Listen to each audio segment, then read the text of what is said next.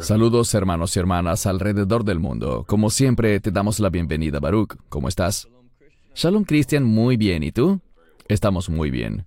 Gracias a todos los que se unen hoy.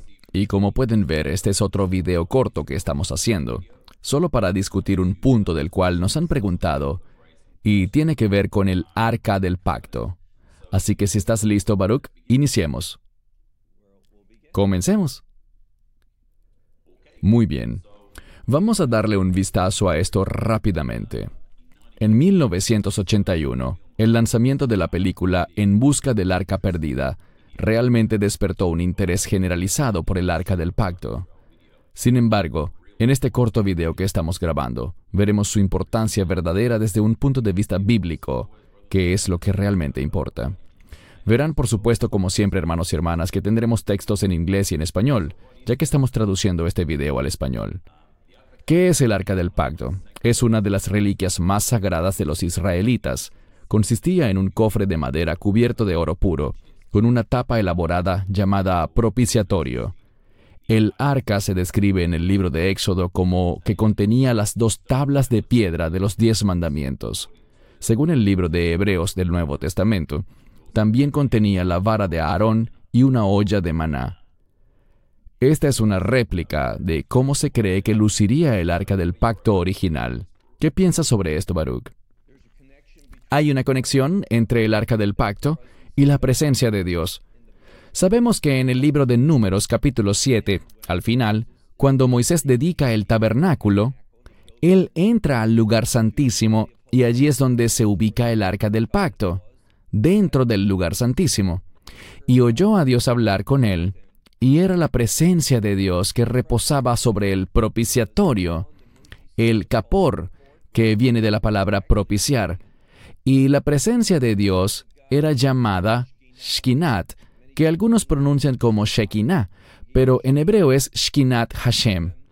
Ella estaba allí, su presencia estaba entre los dos querubines, sobre el propiciatorio. Entonces es una conexión muy importante con la presencia de Dios.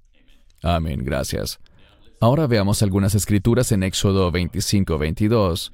Y allí me encontraré contigo y te hablaré desde encima del propiciatorio, de entre los dos querubines que están sobre el arca del testimonio, acerca de todo lo que te mandaré para los hijos de Israel.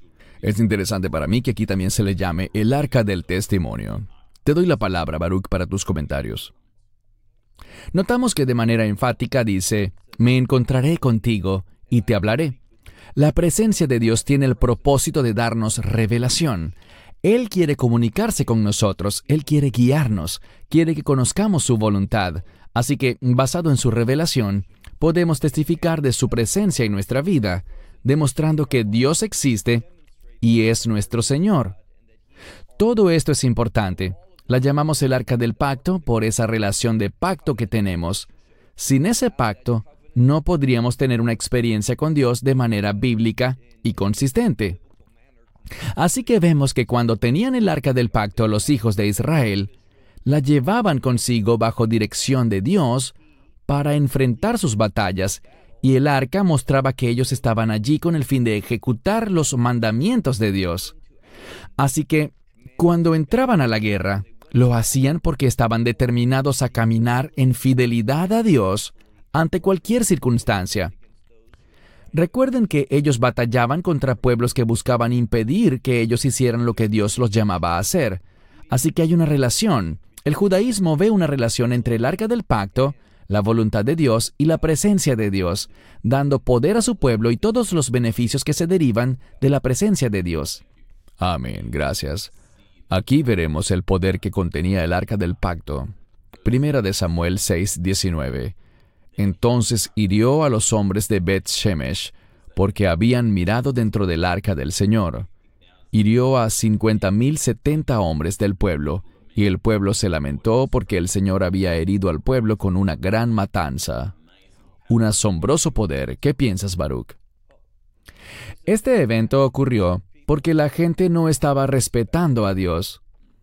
Y si me preguntas cuál es una de las mayores fallas que ocurren en la comunidad de creyentes de hoy en día, es la falta de respeto a Dios. Tenemos una especie de teología de Diosito, He escuchado a tantas personas referirse a Dios, al Dios Todopoderoso, a Dios Padre, con el término papito o diosito. Creo que es una falta de respeto, incluso sus alabanzas a veces no le dan a Dios lo que en hebreo llamamos kavod, el honor, el respeto que Dios demanda de su pueblo. Él nos ama. Nosotros entramos a su familia por medio del pacto, pero nunca debemos acercarnos a Él descuidadamente o por una mera experiencia.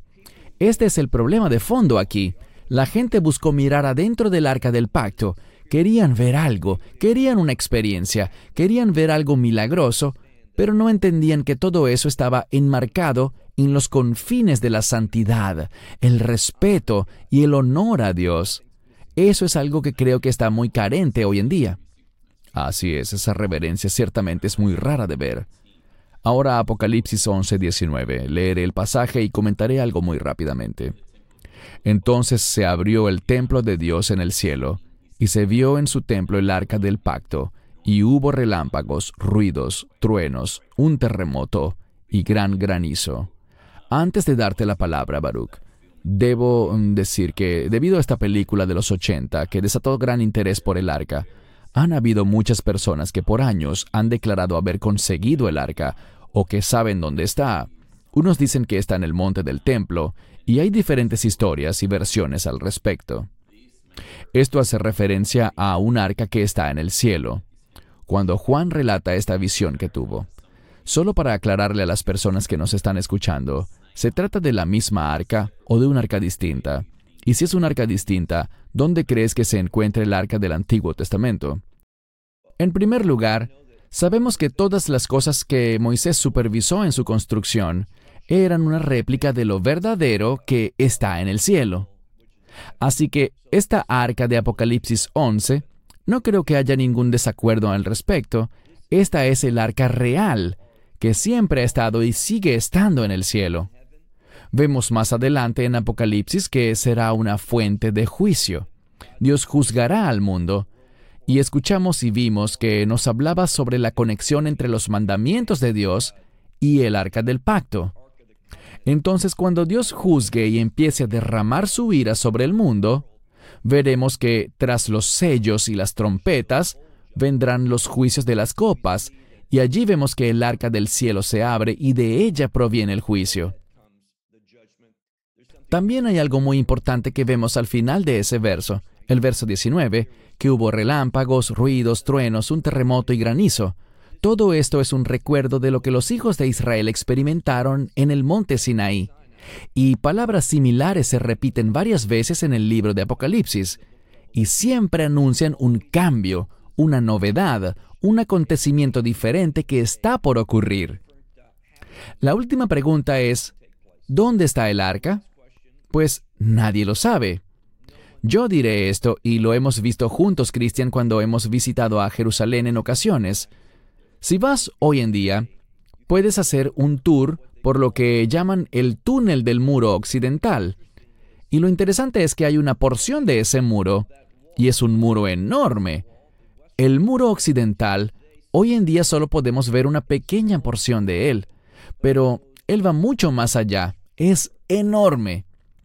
Y allí hay un pedazo roto del muro que fue reconstruido. Ese es un hecho, lo puedes ver con tus ojos. Esto corresponde con una tradición, no sé si es verdad, pero parece haber cierta evidencia de que cuando Nabucodonosor venía y los babilonios sitiaron la ciudad, se construyó una antecámara debajo del lugar santísimo para esconder el arca allí. Allí es donde algunos creen que se encuentra el arca.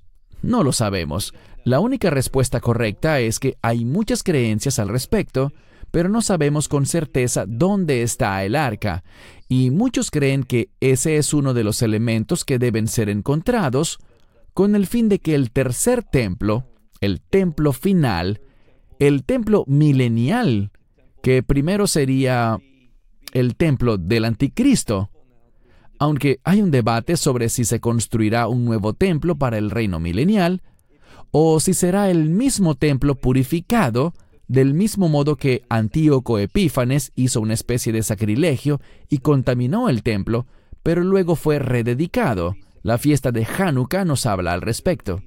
Bien sea el mismo templo o uno nuevo, nadie lo sabe, pero ¿dónde está el arca del pacto del Antiguo Testamento? Hoy en día, nadie puede decirlo con precisión. Wow, asombroso. Un último punto que queremos tocar, Baruch, es el paralelo entre el arca y Yeshua, específicamente en cuanto al propiciatorio. ¿Ves alguna correlación entre el arca del pacto y Jesucristo, Yeshua? El arca del pacto, si le preguntas a cualquier rabino ortodoxo, ¿cuál es el elemento más importante que tiene el arca del pacto? Te responderán, la presencia de Dios. Y de hecho hay una conexión que señalaste, que el arca es un cofre de madera de acacia cubierto con oro puro, pero el capor, el propiciatorio, es oro sólido. ¿Y qué más es oro sólido? La menora. Y cuando la menora fue encendida, la tradición dice que su luz podía verse desde toda Jerusalén, como un recordatorio para el pueblo de que la presencia de Dios estaba con su pueblo. Y la correlación para mí es sencillamente esta. Es solo cuando tenemos fe en Yeshua, cuando le hemos invitado a nuestro corazón por medio del Evangelio, por haber entrado en ese nuevo pacto, en ese pacto de reino, que podremos experimentar la presencia de Dios. Así que tal como en el Antiguo Testamento la gente debido al arca del pacto en manos de los hijos de Israel experimentaban la presencia de Dios, se encontraban y hablaban con Él, del mismo modo por medio de Yeshua, podemos experimentar de una manera aún mayor la presencia de Dios, la provisión de Dios. Todo lo que hay en Dios está en Yeshua porque Él es el Hijo de Dios. Amén. Bien, gracias Baruch por tu tiempo. Espero que todos hayan disfrutado este corto video sobre el arca del pacto. Por favor, suscríbanse, compartan y denle me gusta a este video. De nuevo, Baruch, agradecemos tu enseñanza. Es un tema muy interesante. Y hasta la próxima nos despedimos. Baruch Corman desde Israel y un servidor en Sydney, Australia. Shalom y Dios les bendiga. Esperamos que te hayas edificado con el mensaje de hoy y lo compartas con otros. Te invitamos a seguir nuestros estudios cada semana por este canal y por el portal de YouTube de Amarás a Israel. También puedes descargar nuestra aplicación móvil gratuita Mi Estudio Bíblico. Finalmente, para obtener más información sobre nosotros, visita nuestra web amarasaisrael.org, donde encontrarás otras conferencias de Baruch en audio, video y texto. Hasta el próximo programa. Que el Señor te bendiga en Yeshua Hamashiach, Jesús el Mesías, mientras caminas con Él. Shalom desde Israel.